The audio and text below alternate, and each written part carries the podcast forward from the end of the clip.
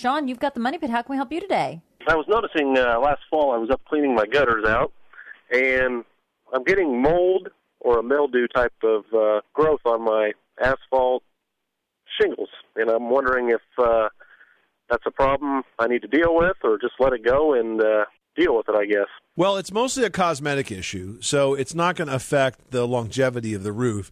If it got really thick, sometimes we see moss that gets up there and can actually lift and crack shingles. Now, if you want to try to get rid of it because it doesn't look that nice, there's a couple of things that you can do. First of all, uh, the green solution is to get more sunlight on it because the more sunlight, uh, the less chance that you're going to have any type of algae growth uh, on that roof surface. The second thing is that you could use a product called Wet and Forget. Uh, if you go to wetandforget.com, it's a product that you mix up.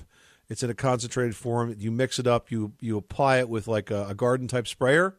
Let it sit there for uh, for a bit of time, and then eventually the uh, wet and forget product will completely destroy the mold, the mildew, the algae, the moss, and clean that roof right up.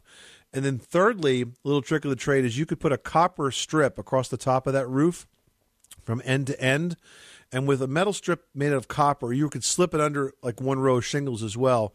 Every time it rains, it will release a little bit of that copper, and that is also a mildewcide and will keep the roof clean. Wow. Okay. All right. I think we'll uh, we'll try the spray on it first, then maybe get a piece of copper and run it across the roof. There you go. Good luck with that project, Sean. Thanks so much for calling us at 888 Money Pit.